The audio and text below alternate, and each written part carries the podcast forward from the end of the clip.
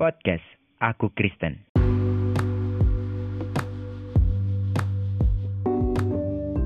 Hujan adalah berkat yang asalnya dari Tuhan. Karena hanya Tuhanlah yang bisa memberikan atau menurunkan hujan di atas bumi. Dikatakan dalam Sakaria pasal 10 dalam terjemahan baru diberi judul Hanya Tuhanlah pemberi hujan. Ayat 1 Mintalah hujan daripada Tuhan pada akhir musim semi. Tuhanlah yang membuat awan-awan pembawa hujan deras dan hujan lebat akan diberikan kepada mereka dan tumbuh-tumbuhan di padang kepada setiap orang. Artinya, hanya Tuhanlah yang memberikan, yang menurunkan hujan ke bumi. Karena hujan adalah berkat dari Tuhan. Kita lihat ketika Elia berdoa kepada Tuhan, Tuhan menurunkan hujan. Dan Elia juga berdoa untuk Tuhan tidak menurunkan hujan. Tuhan tidak menurunkan hujan.